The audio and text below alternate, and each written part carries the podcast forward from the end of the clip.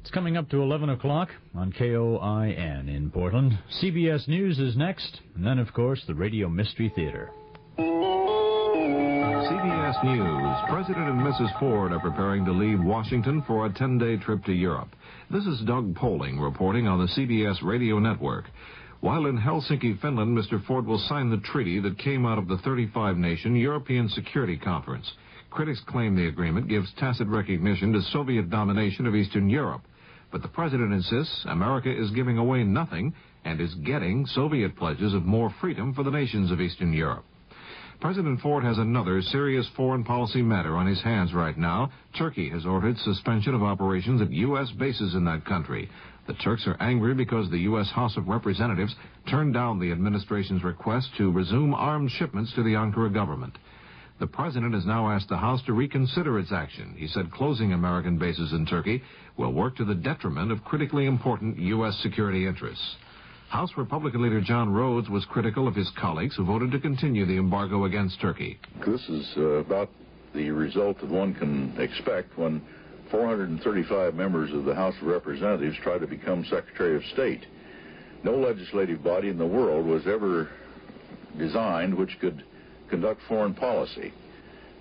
I think it's a shame and a tragedy that uh, two nations which have been as close as ours uh, our nation and Turkey have been, should uh, have a parting of the ways over a, uh, a really collateral matter. House Republican leader John Rhodes. More news in a moment. Are you an unpublished author? Do you have a book-length manuscript ready or almost ready for publication? Or do you know of anyone else who is an unpublished author? If so, Vantage Press invites you to write to a leading New York publisher for a free illustrated brochure titled to the author in search of a publisher. It explains how you may have your manuscript printed and published in a matter of months. Just write to GPO Box 1414, New York, New York. Whether your subject is fiction, nonfiction, poetry, or even scientific, specialized, or controversial, this 52-page brochure shows you how to arrange for prompt publication. To get your copy, write to GPO Box 1414, New York, New York. That's GPO Box 1414, New York, New York. If this is your first book, you'll find this free brochure especially valuable and informative. Write to GPO Box 1414, New York, New York. GPO Box 1414, New York, New York.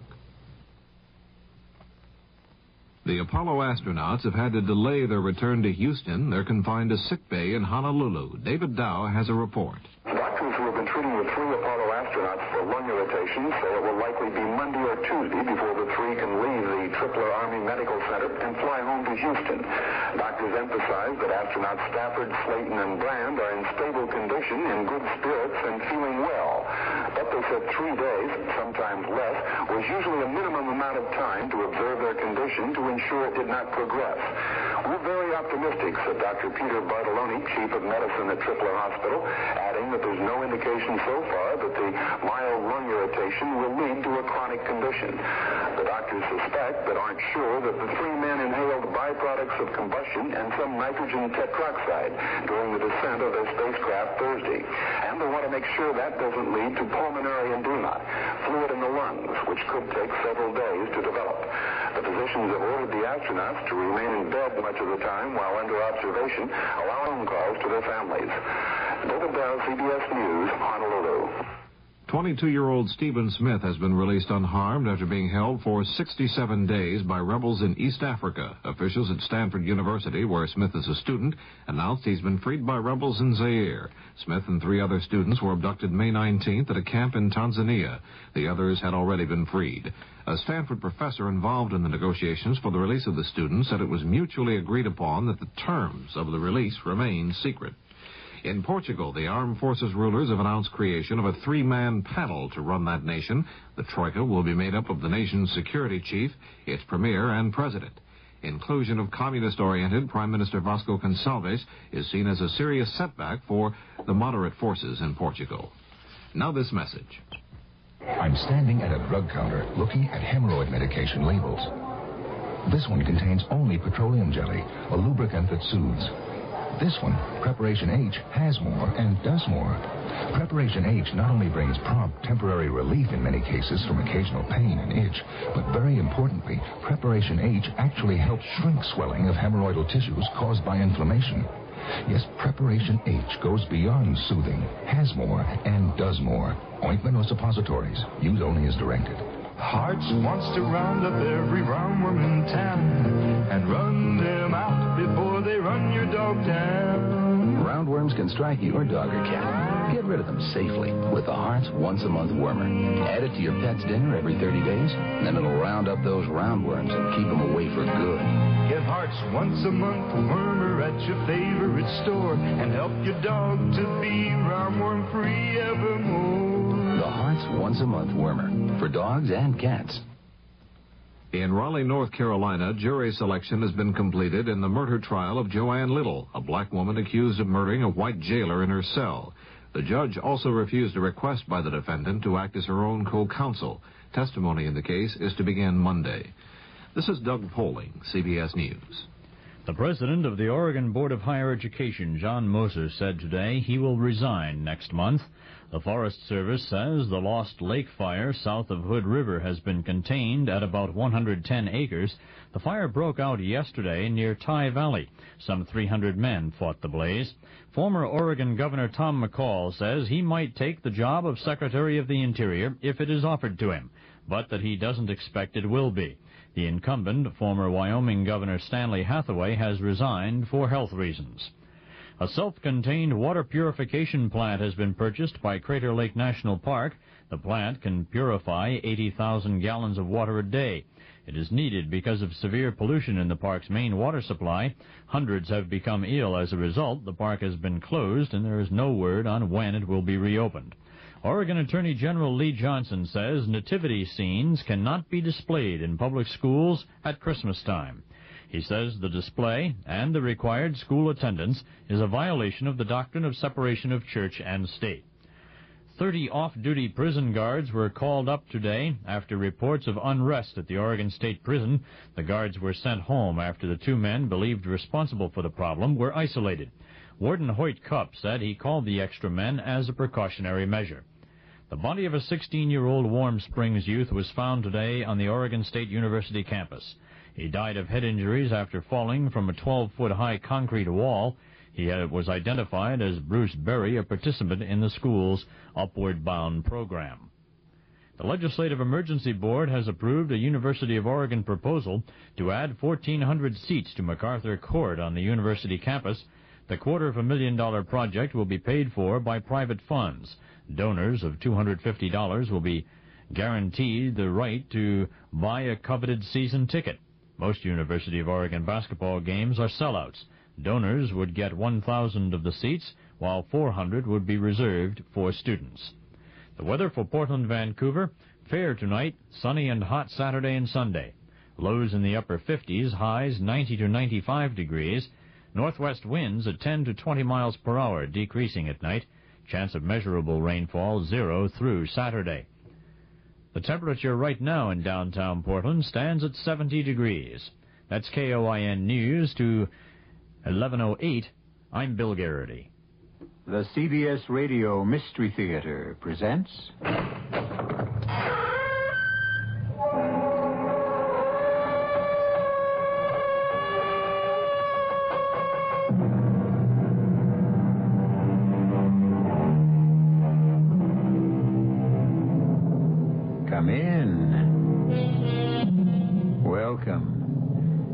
E.G. Marshall. Ancient civilizations are remembered for a variety of reasons. Egypt for her pyramids, the grandeur that was Rome, the glory that was Greece. But how about our own civilization? Sometimes in my darker moments, I wonder if perhaps ours won't be remembered as the creators of the sleeping pill, the little pellets that have brought surcease from care to so many, and, unfortunately, death to so many others. All this he needs is a good cameraman, and we could make a film. Please, Jenny, control your sense of humor. And here, take this pill. I never take pills. It is just to help you through the final rite. The making of the mark of the Walpurgis Club. That way, I promise, you won't even feel the heat of the branding iron.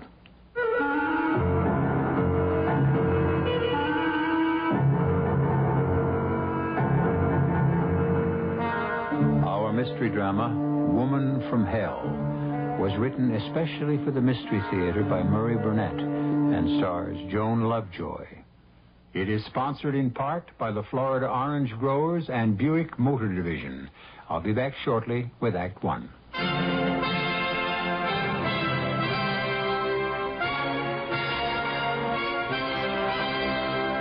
In God we trust. America speaks.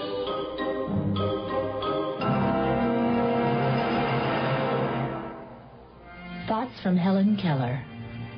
I have four things to learn in life to think clearly without hurry or confusion, to love everybody sincerely, to act in everything with the highest motives, to trust in God unhesitatingly.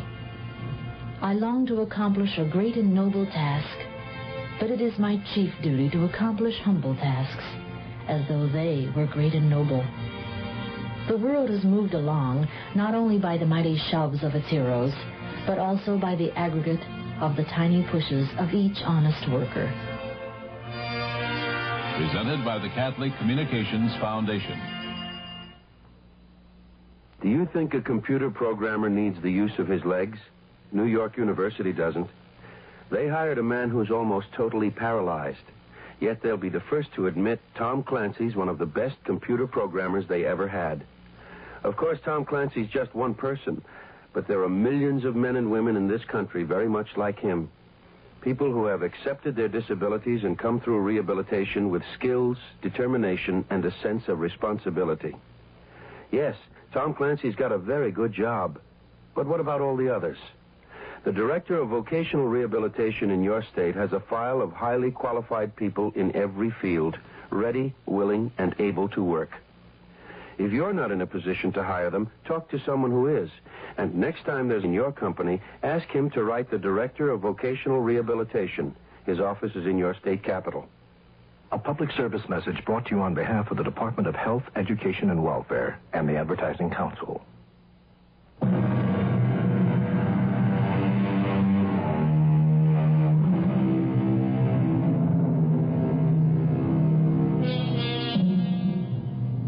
Suicides always rate a few lines of newsprint. But every newspaper headlined the shocking and totally unexpected death of the legendary superstar Jennifer Grinnell from an overdose of sleeping pills. The question on everyone's mind was had this fantastic woman taken her own life? In Los Angeles, the medical examiner's office was off limits to reporters seeking the answer. One man, however, had been admitted, given a report, and now he walks slowly down the long corridor out of the building and into the bright California sunshine. Mr. Ducot! Uh, Mr. Ducot! I have nothing to add to what I've already said. Now, you've got me wrong. Uh, I'm not a reporter. Uh, here's my card. Darrell Jones, private investigator. I have no need for a private detective. But I need you. You see, someone's hired me to look into this death. Then I'm not the only one who feels there's something very strange about this so-called suicide? You can say my client has some doubts. And who's your client? Now, come on, Mr. Ducot. You know that information must be confidential. Good day, Mr. Jones. Uh, no, uh, wait a minute. Uh, where are you going? To my car. It's in the parking lot. Okay, if that's the way you want to play it. Uh, have you ever thought how much better your chances are of proving your wife didn't commit suicide if you had some professional help? That was my introduction to Mr. Darrell Jones. Other introductions are in order. My name is Lawrence Ducot, the man who accompanied Jennifer Grinnell through life. Her only husband. But a husband who remained so discreetly in the background throughout her flamboyant career that only her intimates knew she was married.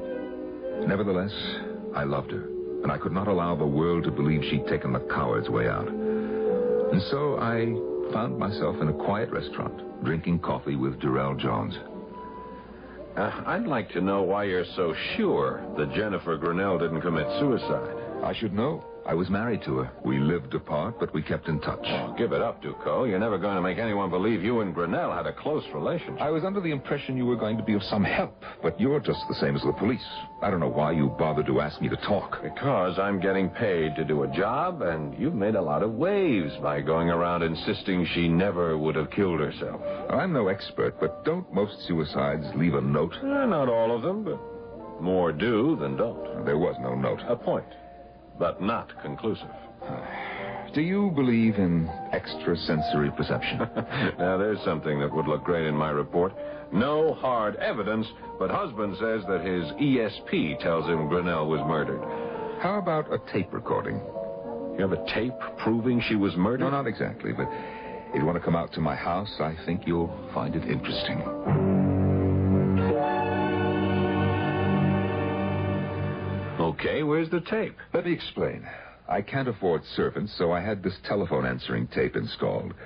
And since Jenny and I spoke frequently, I've kept a tape recording of every phone call. Very clear. Ten days ago, I called her. Here's the call. Here are her words.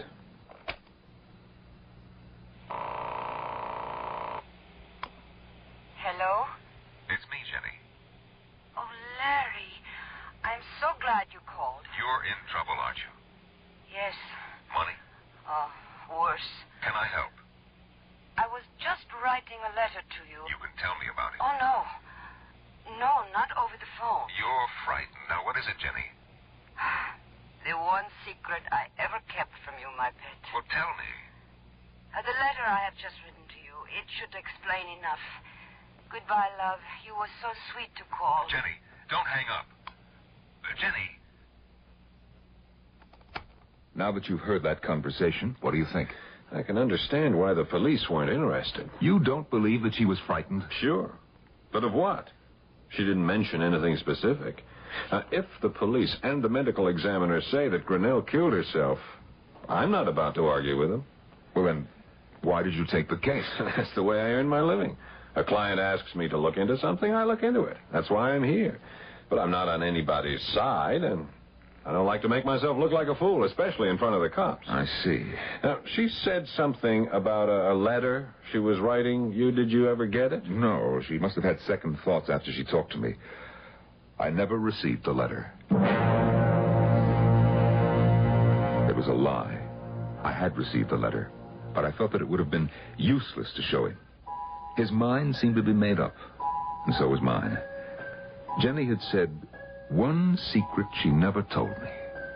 Because I felt that Jenny's secret lay in her past, I went to the man with whom she'd had her longest and closest relationship the spectacularly successful novelist, Bruce Brown. He was working at his latest retreat, a remotely situated house on the Greek island of Samos. You hear about our girl. How can I help? Well, first by telling me whether you think she committed suicide. Hell no. That's why I hired a private detective. By the name of Durrell Jones? That's my boy. Has he been in touch? Yes, he has. Hmm, and? He thinks she did it. Does that make you change your mind? Well, it bothers me. Jones is good. Who would want Jenny dead? Bruce, she was scared. Scared? Our Jenny scared? Our Jenny. Hey, look. Do I catch a whiff of jealousy after all these years? Come on, shall we stick to the subject? Right after I tell you something. If you don't mind, Bruce, I think I... It'll only take a minute. Now, you know when I first met Jenny, and you know how I fell for her. But what you don't know is that I proposed to her. You know what she said? Not only what she said, but how she said it. She told you? She didn't have to. I know the routine. She opened those violet eyes wide, and in her best ingenue voice said, But I am married. Yeah, well, what you don't know is that I asked her to get a divorce. She refused. Welcome to the club. You say she was scared. What was scaring her? I received this letter, postmarked the day of her death. Shall I read it to you? No, no. Here, let me. Dear heart, there is no way you will make any sense out of this letter. But I do not see any other way. If one week after you receive this craziness I am still alive, you will destroy it and forget it. If something should happen to me, then you will make your own decision. Yes, I am afraid. Of what? Of a mistake I made back in the days of innocence. I never told you, but now it has come back to haunt me. But I also have another secret. I kept a diary. A diary? Jenny, a diary like any schoolgirl. I don't believe that. She's putting you on. Now, finish the letter and then we'll talk. I have written both too much and not enough. But for your own dear sake, I warn you trust no one.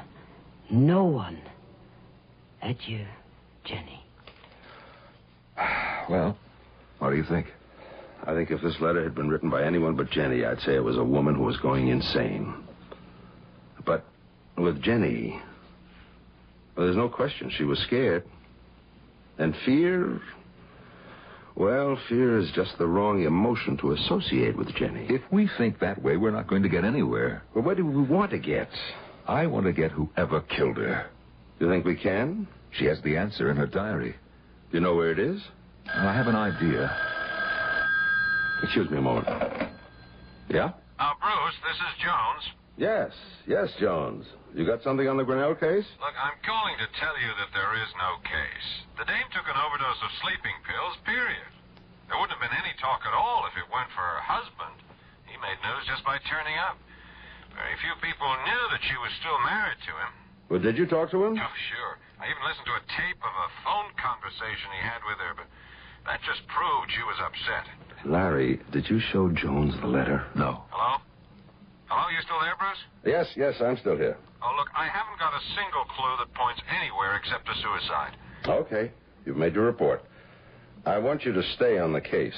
For how long? Until I tell you to quit, or until you tell me you're quitting. Okay. You're paying a hell of a price for what I think is plenty of nothing. I understand. You keep pitching, and I'll keep the money coming. Bye. Well, you heard, Larry. Yeah, I heard. He's convinced it's suicide. I'm glad you didn't tell him about Jenny's note. But I didn't because you didn't, and come to think of it, why didn't you? Because Jenny specifically wrote for me not to trust anyone. But you've already disregarded that bit of advice by telling me. What Bruce Brown said was true. But I hadn't told him everything. I hadn't told him that Jenny's favorite song was La Vie en Rose. Or that I felt Jenny was trying to tell me something about the diary and how to locate it.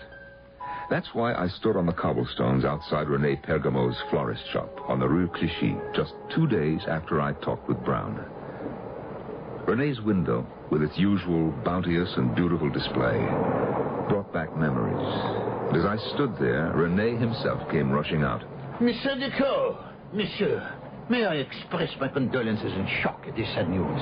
When I heard, I could not believe. I know, Rene, thank you. Come inside. You're most welcome, mon ami, and expected.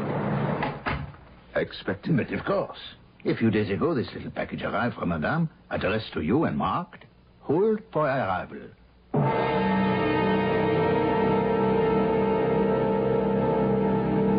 There are people who have actually died from fright.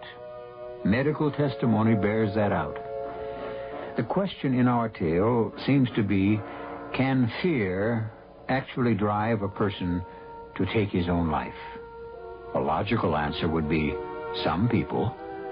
But would a woman like Jennifer Grinnell be driven to this act of desperation? We'll be back with the answer right after these messages. Come on, America, refresh the way.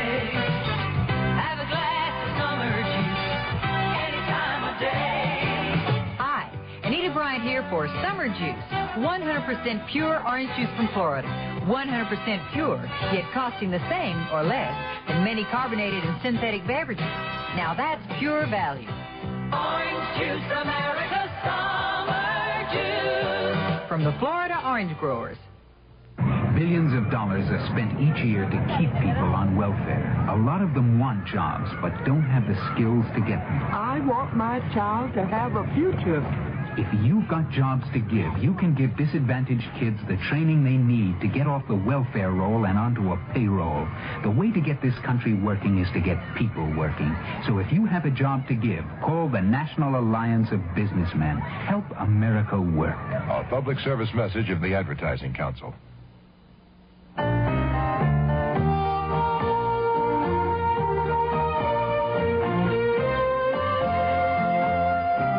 It was the first time I can remember really going fishing with my dad. I'm sure I'd been with him before, but the first time I really remember it was wading downstream with him in an extra big pair of wading boots as he felt his way very surely along the, the stream bed and I shakily held onto the willows and we found a spot where my dad lifted his finger to his lips and said, shh, we don't want to scare the fish away. And then I remember that fish the biggest fish I'd ever seen in my life, and it was on the end of my line. And my dad, boy, was he proud. I'll never forget that as long as I live. Give your children everything. Give them your time. A thought from the Church of Jesus Christ of Latter day Saints, the Mormons.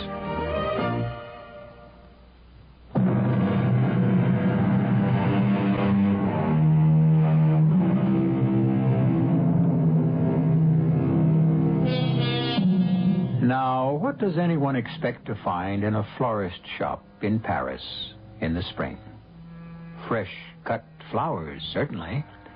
The lovely scent of burgeoning spring plants, and, of course, the undertones of romance which accompany the annual springtime awakening of the City of Light. But for Lawrence Ducot, the florist shop of Rene Pergamo might hold the answer to a riddle, the proof that his glamorous wife did not take her own life. How long are you staying in Paris, Monsieur Ducot? Well, that depends, Rene, on what is in this package. Monsieur, let me assure you, if there is any way I can be of help. Well, that's very fine of you, Rene. Let me get the door for you. These are not just words. Uh, oh, attention, monsieur. Watch out. Oh, well, let him go, Rene. But I won't forget that I'm even further in your debt. You know, he, he really might have hit me. It was almost as if he were trying. That is our Parisian drivers for you. Hop in, Duco, quick. Jones, what are you... Come on, or we're going to lose that car that almost got you. You know, you're, you're talking like a man who believes that car really tried to run me over. It's a lot easier to believe that than your story that your wife didn't kill herself. Still, why would anyone want to rub you out? Because, perhaps, of this package. Ah, damn. You lost him. Uh, now, what's such a big deal about that package? It's my wife's diary, complete up until the day of her death.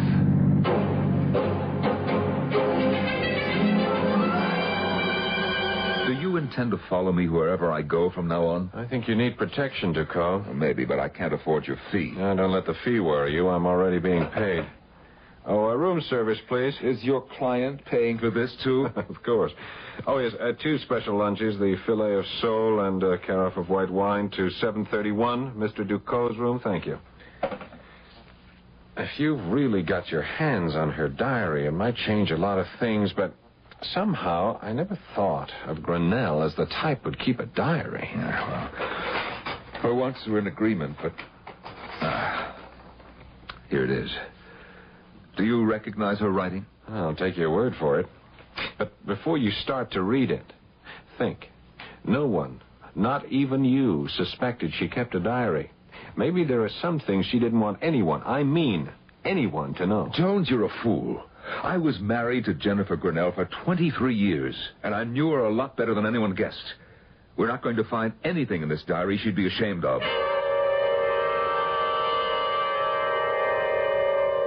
The years fell away, and memories came flooding back as I read the entries and found myself again under the spell she'd always cast for me. I could see her sitting in the small, cramped flat we'd had in Paris right after our marriage. I could smell her perfume and hear her as she wrote in the diary I never suspected she kept. And such foolishness today. Mutsi, my agent who adores me, has made an appointment for me with Anton Krasuski for the lead in Woman from Hell. I told Larry thinking we would laugh. But he thinks I should go. I told him I would. But I refuse to make a fool of myself. Jenny, Jenny, are you home? Larry! Ah, I will give you only one guess what we have for dinner. Did you go to But see? a small clue. It is heaven. Well, what about Krasuski? Uh, did you like him? What did he say? Oh, he said I was a fat cow who would be fine as a milkmaid, but to play the lead in a picture as big as Woman from Hell. Oh, you're lying. of course. I did not go. It would have only been a, a great waste of time. Yes. May I speak with Jennifer Grinnell? Who's calling? Who is it? Krasuski. Uh, your waste of time, Anton Krasuski. Now, young lady, you will tell me why you failed to keep an appointment with Anton Krasuski yesterday. Uh, may I have a light, please? Do you want the part? Are you offering it to me? Here is your light. The part can be yours depending Depending. on how much you really want it. Why do you choose me, an unknown actress dreaming of a career, for the lead in the most important film of the year? Because I have seen your nightclub act. Because your insolence and your beauty are perfect for the part. Well, pardon me for being slow, but I thought there were other considerations. Only one. Join the Walpurgis Club. The Walpurgis Club. Hmm. And what is that? A club of witches? Exactly. It was a desolate house in the country, lit only by firelight and candles with weird music, and people drunk, not with liquor, but with some kind of frenzied belief in the magical power of the devil. As Krasuski took me through the various rooms, he watched and then asked perceptively, You find this amusing? That disappoints you? Not at all. But I must warn you that this is literally playing with fire. with hellfire? A most exact description. And now I would like you to see the altar. The altar is impressive. But I was more impressed with the worshippers. They believed. And people who believe as deeply as they did can be dangerous. Krasuski was most cordial today when I again visited his office. It is my belief that you were born a witch. I only wish to reawaken your slumbering destiny as I'm sure I can make the hidden fire in your eyes burst into flame with the proper caresses. Hmm, no doubt. But just what plans do you have for me in the Walpurgis Club, if I should join? You will be a star. Believe me. The club has helped me in my career, and I know we can help you. I will do as I always have, help myself. What I was asking was, what does the club expect of me? Only to recruit members. And suppose I should fail. You fail unthinkable. But we are not monsters.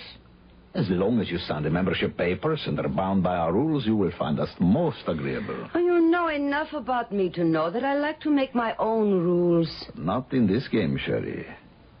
Not in this game. Ever. How can I tell Larry the truth? He smugly keeps reminding me that he was right about me getting the part in Woman from Hell. How I ache to tell him about the Walpurgis Club. But I cannot. And even if I did, he would just laugh and dismiss it as a silly joke on Krasuski's part. I must admit I felt the same, but there are certain things that worry me.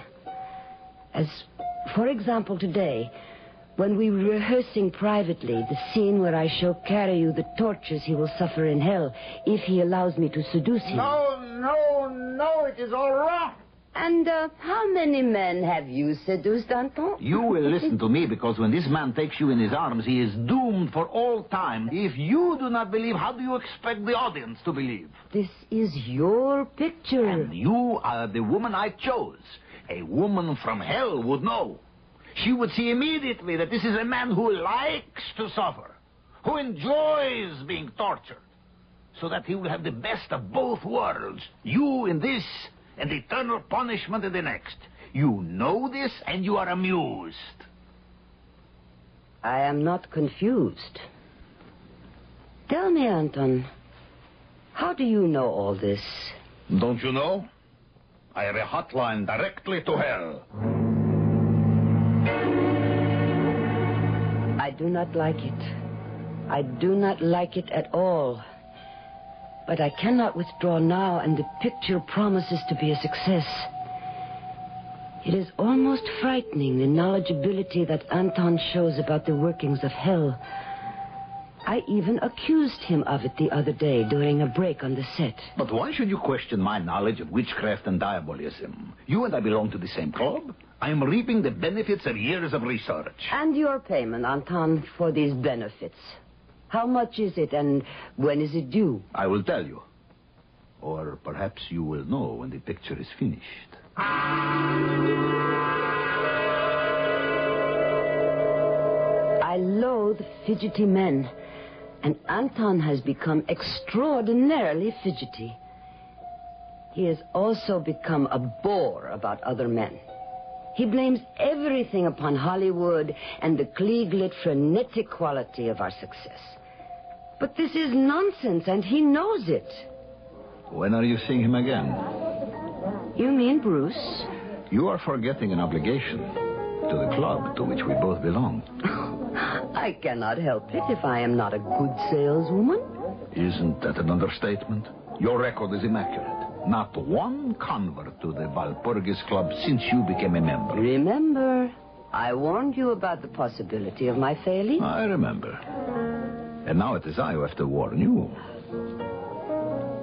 Either Bruce Brown becomes a member, or you will suffer severe consequences. they overestimate my influence on Bruce. They know just how infatuated with you Bruce is, and you have never really believed, have you, Jenny? And you won't until it is too late. However, we have a problem. We? Do you mean you, the club, or me? All of us. You remember Jacqueline Fournier? Of course. Then you may also remember that she was announced for the part that I gave you in Woman from Hell. Ah, must we go through this ancient history? I am afraid we must. You see, she has heard rumors about the Walpurgis Club. And she threatens to do a whole expose, claiming you got the part through witchcraft. Let her. The club does not think that would be wise. Then let the club stop her. That is just what they intend to do. Fournier can be appeased. With your influence, you could get her a part in a picture and she would be happy. I do not pay blackmail. I told them what your answer would be. But, Jenny, for your own sake, get Bruce Brown to join the Coven.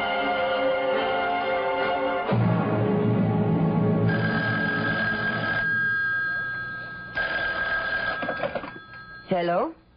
Have you seen tonight's paper? No. I thought you should know that Jacqueline Fournier met with a tragic accident. Her car ran off Mulholland Drive and crashed.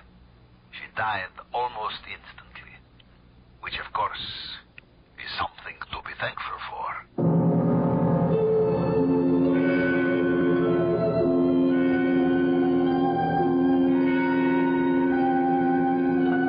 Accidents can happen anytime, anywhere. And today, everyone knows what you mean when you designate a person as accident prone. On the other hand, would we be so willing to say someone was accident prone if we knew that a coven of modern witches wanted that person dead? That knowledge bothered even the strong minded Jennifer Grinnell. I'll be back shortly with Act Three. The following fable is presented to make you want to buy a Buick. As a girl, I had certain aspirations for myself that were not quite the same as the aspirations that others had for me. Daddy, when I grow up, I want to be president. That's nice, honey. Of what? The United States. Don't be ridiculous, dear. The best you can hope for is First Lady. Even when I got older, things weren't much better. Dad, I want to go to law school and have my own practice. But, dear, wouldn't you rather go to charm school and have a big wedding? But today, a woman can do anything a man can. Take the car I just bought, a Buick Century. Not cute, but sporty and good looking. The kind of car only men are supposed to know about. When I told my father the Century was the only American made mid-size car with a V6 engine, he was surprised. When I told him about the great deal I got on the Century, he was impressed and said I would make somebody a good wife. Then when I told him I was running for Congress, he bit off the arm of his chair. Buick, dedicated to the free spirit in just about everyone. Radio. It's been doing nice things for you for years. It wakes you up. It keeps you company in your car. It fills your life with music. It fills your mind with ideas. It informs, entertains. And radio does something else. It sells. Quickly, easily, creatively, efficiently. Consider that last word, efficiently. As a businessman, you know how all costs, including advertising, have been skyrocketing. You know what adflation means. A major advertising agency has just reported that line rates for the largest metropolitan dailies in the top 50 markets rose 12% over the past year. But what about radio? The same study revealed the cost for buying radio in the top 50 markets increased only 3%. What else can you buy today that only costs 3% more than it did a year ago? Get radio selling for you. Call this station. We'll suggest ways radio can help you fight adflation. Furnished by Radio Advertising Bureau.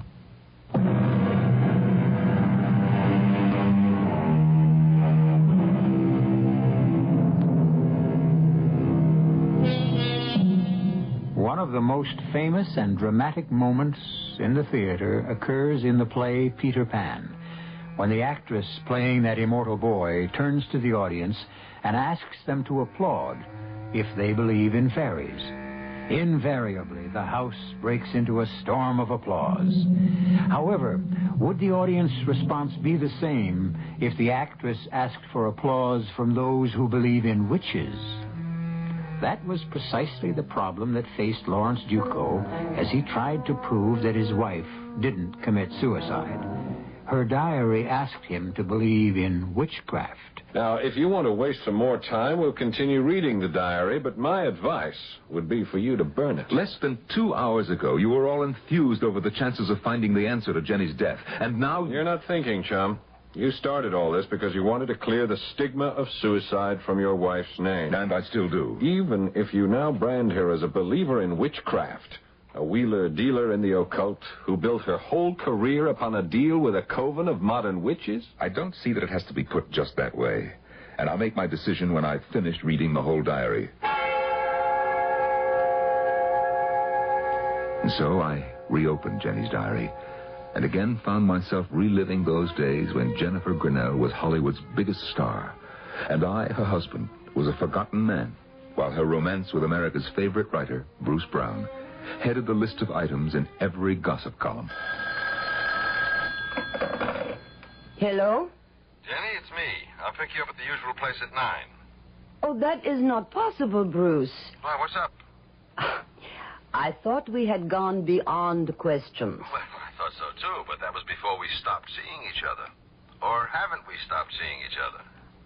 More questions?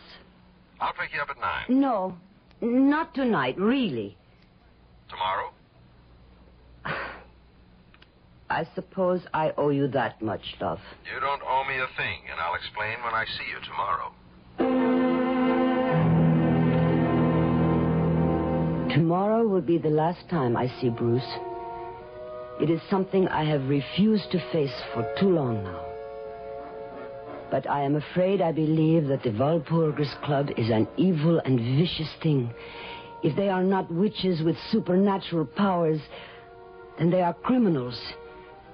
Because I cannot believe that Fournier's car crash was an accident. And I will not even talk to Bruce about joining. Poor Anton. I must lie to him. Or maybe not. Maybe the truth would free him.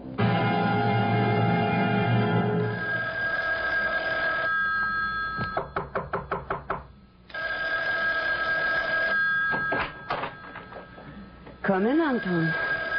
Isn't that your phone I hear ringing? Yes? Why don't you answer it? You know me better than to question me, Anton. I do what I choose. If I do not want to answer the phone, I do not. Because you know very well that it was Bruce Brown calling, and you did not want to talk to him. Hmm? So? You have deliberately broken off your relationship with him. And if I have, If you have, you have done something I have never known you to do since we met. You have broken your word. So I have. And it is about time you should find the courage to break yours also. Don't talk to me of courage. You could continue to see Bruce Brown and never bring up the question that he's joining the club. But that way you might get him into trouble if the club members are really witches and warlocks. So you take this coward's way out, and it ruins me.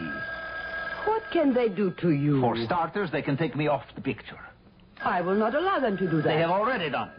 Will you answer the phone? What do they expect to gain by punishing you? First, discipline for the ranks. I was the one who recruited you, and that was an error. Two, they think perhaps out of a feeling for me, you will change your mind about trying to recruit Brown. Ridiculous. Yes, I know, but you will suffer too. Just wait until you see the new director.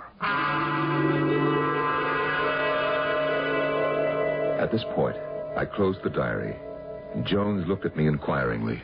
Had enough, Duco? Now I understand what Anton Krasuski was trying to tell me. You went to see him. When?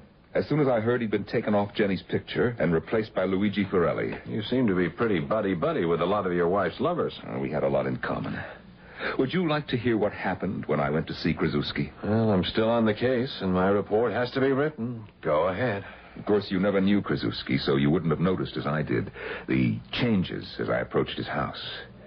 It used to be crowded and well lit. And this night it was empty and almost deserted. I crossed the driveway, rapped on the door. Larry, come in. It is very nice of you to come and see me. What happened? Why did they take you off the picture? They said they wanted a director who would be less dazzled by Jenny. Well, that's nonsense. Jenny's the star. You did two great pictures with her. Nevertheless, they seemed to be logical when they chose Farelli. Do you know any director who is less dazzled by Jenny than Farelli? He hates her. And she him. It almost seems as if someone wants to ruin Jenny and her career. And me, no? Here. Here. Look inside my forearm. Wait, wait till I roll up the sleeve. Now, tell me what you see. Are you sure you're all right? Tell me what you see. Well, a small scar. It's shaped like a horseshoe or, or a hoof. That's right. Now ask Jenny. Ask her to show you hers.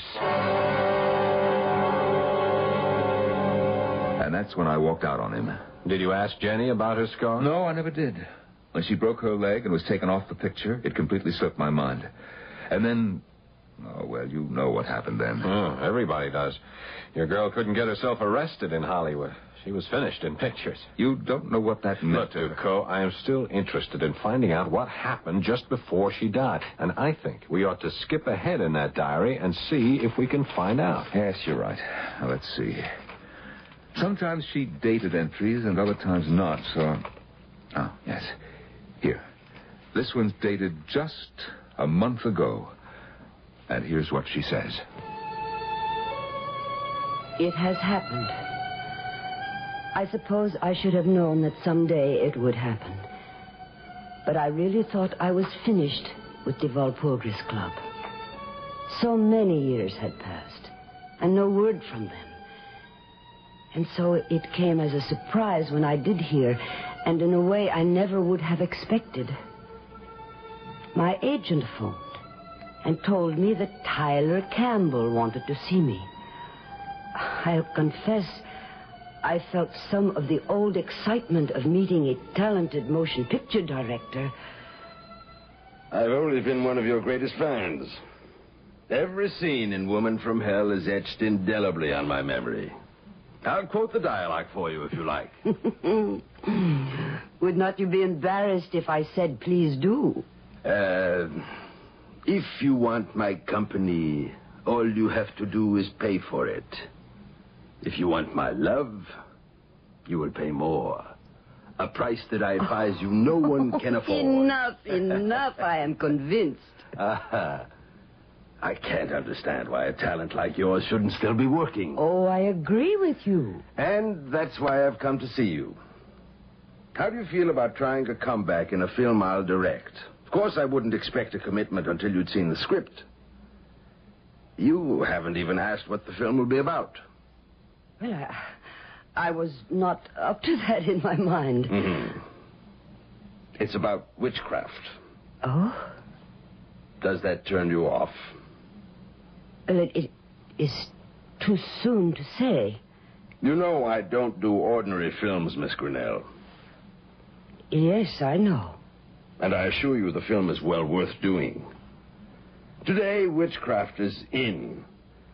But I intend to use it somewhat differently. I see you as fate. Beautiful, enigmatic, and inescapable. Uh, interesting. Good. I promise that I shall shoot you so that even in the cruelest close up, your scar won't show. My. My scar? Don't tell me that that little mark inside your wrist is no longer there. Even plastic surgery won't eradicate it. And it's exactly the same as the one I have here, behind my ear. See? Yes, I see. So this was all a trick. You are a member of the Walpurgis Club. In good standing, Miss Grinnell. Which is more than I can say for you. But my offer to do a picture with you is very real. I am not interested. Too fast. You make a decision before you know any of the facts. We have nothing more to I say. suggest you listen. If you think you've paid your dues in full, you're mistaken. You betrayed us. And you betrayed your oath. I am finished with you and with the club. And you will be. I promise you. Do one small favor, and you'll be a big star again. And no strings attached. How do you mean no strings? You will be allowed to resign from the Walpurgis Club. The only member in its 300 year history to be given that privilege. I have already resigned. I have not been to a meeting What or we a... have in mind does not necessitate your going to a meeting. You've heard of Jason Albright. Who has not? He is the sixth or, or seventh richest man in the world. Mhm. Did you know that Jason Albright is one of your greatest fans? No. He's worshipped you for years. How nice. Jason Albright is very ill. In fact, he's terminal. Well, that is too bad. My fan club will be reduced by one. True enough. But you can make a dying man very happy simply by talking with him, visiting, spending a little time with him. Are you out of your mind? Why would I? Albright has no heirs. His will leaves all his money to various charities. But wills can be changed. I see. Of course. Simplicity itself.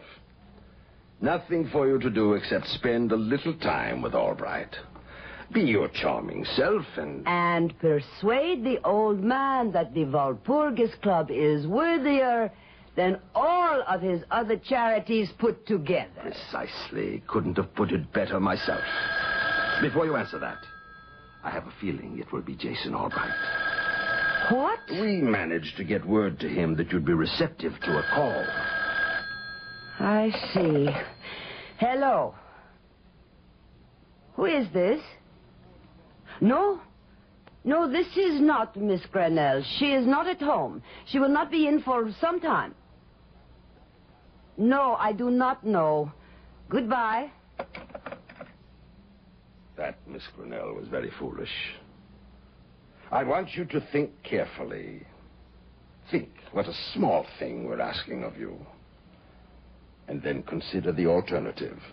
We can make things very definitely unpleasant for you, Miss Grinnell. Think it over. How long do I have to think? We can give you only 12 hours. And then we'll be here for your answer.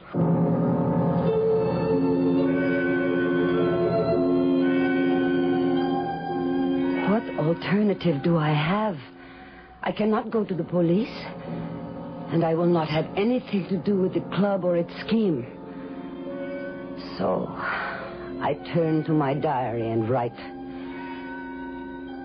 And I get an inspiration. I cannot go to the police, but I can hire a private detective to protect me without telling him why I am hiring him.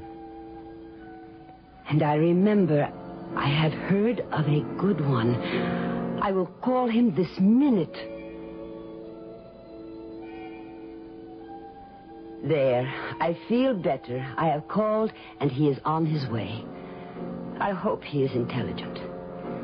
And that may be too much to ask. But his name is. Don't bother, Duco. I know my name. You. You were the detective Jenny called. I'll take that diary now. if you look closely at my wrist, you'll see the mark that her diary described so well. And now, of course, you understand why the cause of her death must remain a suicide.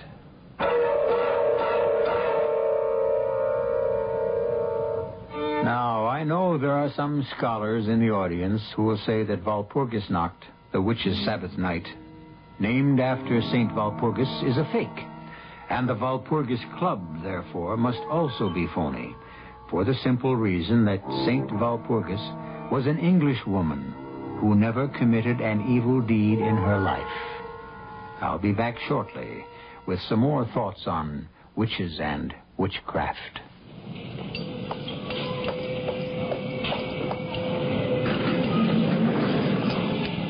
Welcome to Gurney's department store.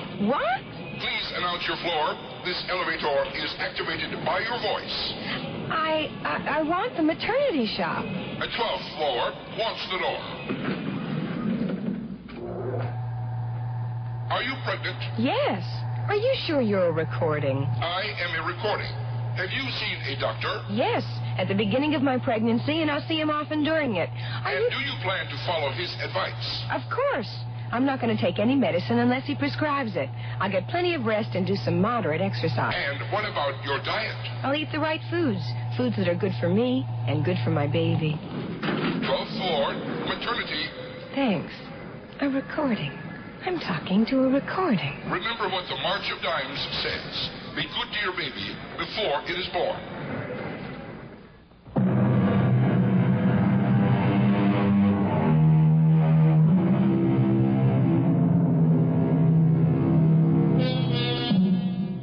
Witches and warlocks have been part of man's history and development since the beginning of time. And frightening demons and demonology abound in the history of civilization.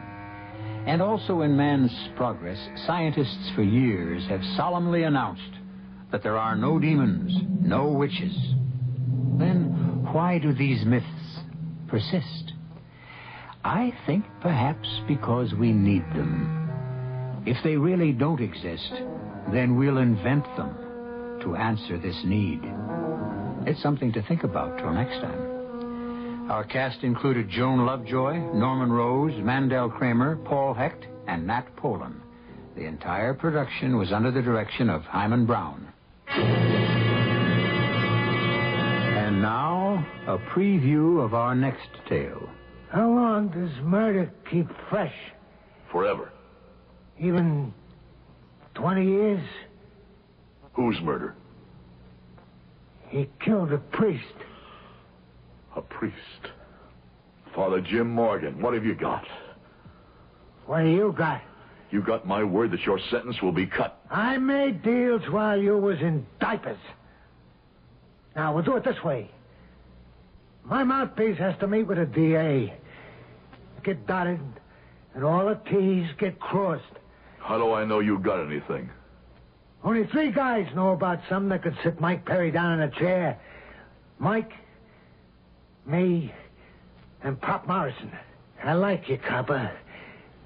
But first, my mouthpiece has to tell me we got a deal. Radio Mystery Theater was sponsored in part by Buick Motor Division and by the Florida Orange Growers. This is E.G. Marshall inviting you to return to our Mystery Theater for another adventure in the macabre. Until next time, pleasant dreams.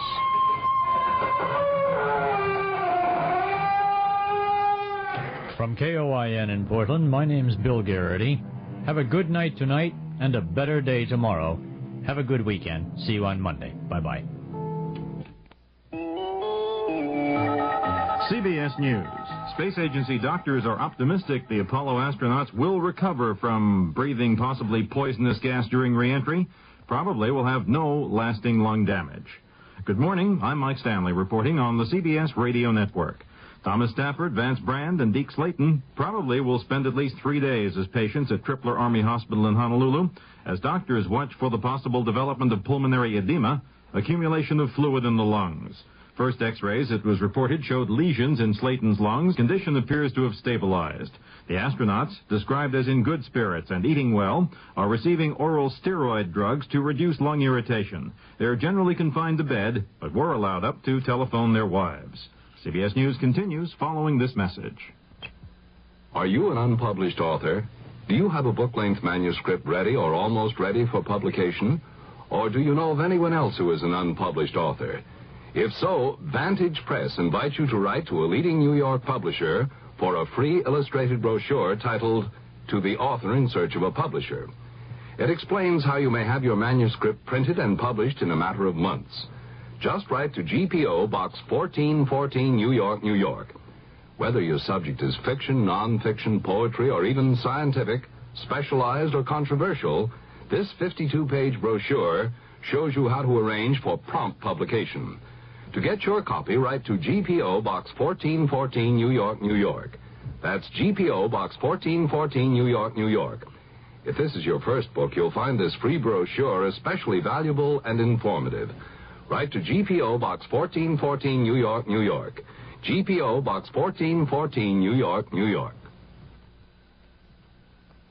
The Pentagon is withholding orders to some 7,000 U.S. servicemen in Turkey, pending clarification of just how severely American use of some two dozen bases will be limited. Turkey, angered by congressional refusal to okay resumption of American arms shipments, ordered all activity to stop today by 5 p.m. Eastern Time. The situation is being watched carefully from Brussels, as we hear in this report from Michael Landers. NATO is waiting for clarification of just what the Ankara government has in mind. And alliance diplomats say what happens to the bases now is a matter for the United States and Turkey to work out because the agreements covering the bases are between Washington and Ankara and do not involve NATO directly. There is no question that the American bases in Turkey are vital to the Atlantic Alliance along its strategic southern flank. They guard a common border between Turkey and the Soviet Union, and they provide NATO with extremely valuable intelligence about Russian military maneuvers several hundred miles inside the Soviet Union and in the Black Sea. And the loss of those bases, if they should be lost, would be a very serious blow to the alliance. Michael Landers for CBS News, Brussels. President Ford asked Congress to reconsider lifting the arms embargo to Turkey, saying at the same time he deeply regretted Turkey's decision to suspend American activities at the joint U.S.-Turkish military bases. The president, delivering his 35th veto, rejected the $7.9 billion Education Appropriation Act of 1976.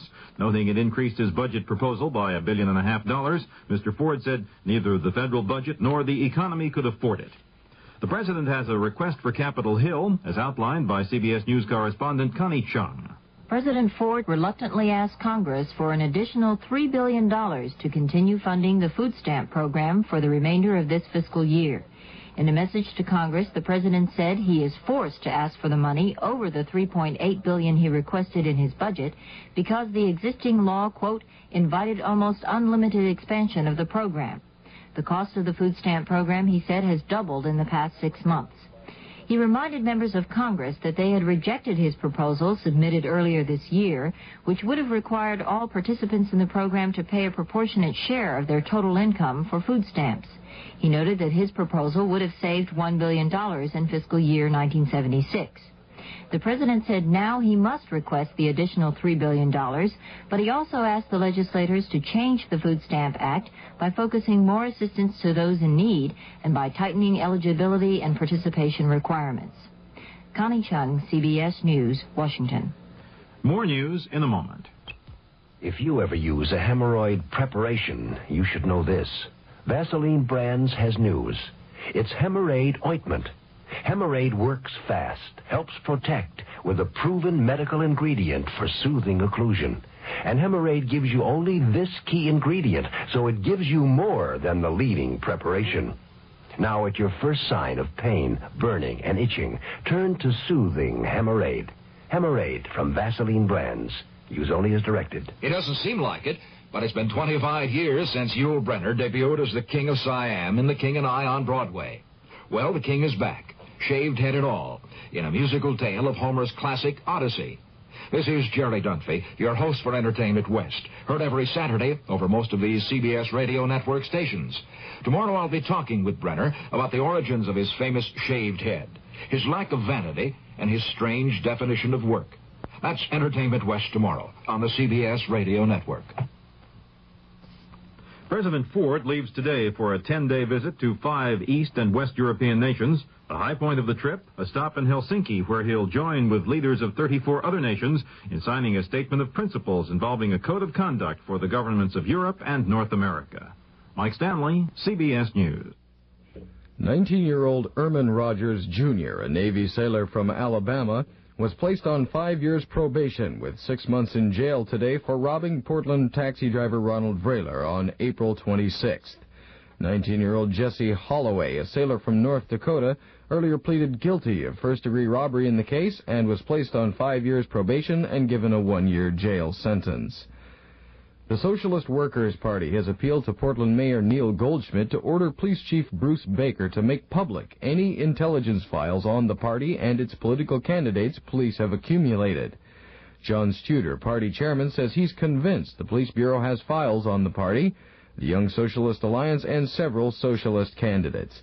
Baker, in reply to a June 17th written request to inspect such files, says it would be, in his words, improper even to say whether the Bureau has any intelligence files on the party. A Portland woman who alleges she was denied a job as a grocery checker because she is a woman has filed a class action discrimination suit in U.S. federal court in Portland against Fred Meyer Incorporated. Phyllis Cohen charges Fred Meyer also denies equal promotional opportunity to women in its food departments and other departments. A prisoner's strike at the British Columbia Penitentiary may continue until Monday night. A prison union committee spokesman says the strike was originally to last two days, but the spokesman says nothing positive has taken place, so it will continue. Prison officials say the strike, which began Wednesday morning, has been without violence. The differences between the Spokane School District and its 1,500 teachers will be examined by an impasse committee next week. The state superintendent of schools has appointed the committee to work with the negotiators in the state's second largest school district. A Northwest climbing team is on its way home after failing to scale the world's second highest peak in Pakistan. The team, headed by Jim Whitaker of Seattle, had attempted to climb the 28,700 foot mountain known as K2, but 20 days of severe storms stopped the climbers from reaching the top. At last report, the team is waiting at Skardu, about 200 miles north of Rawalpindi for transportation home. Another cover-up is going on, and this time it's the tavern and bar owners who aren't happy about it. A Washington Liquor Control Board ban on topless table dancing has gone into effect. Although one court has already upheld the regulation, the tavern owners are preparing to appeal the ruling. The weather for Portland, Vancouver, and vicinity, sunny and hot today and Sunday. Highs both days 90 to 95. The lows at night will be 55 to 60. Winds northwest 10 to 20 miles per hour today. The chance of measurable rain is near zero today and tonight. I'm Pat Callahan. That's the news. Now more bright and beautiful music on KOIN and KOIN FM stereo in Portland.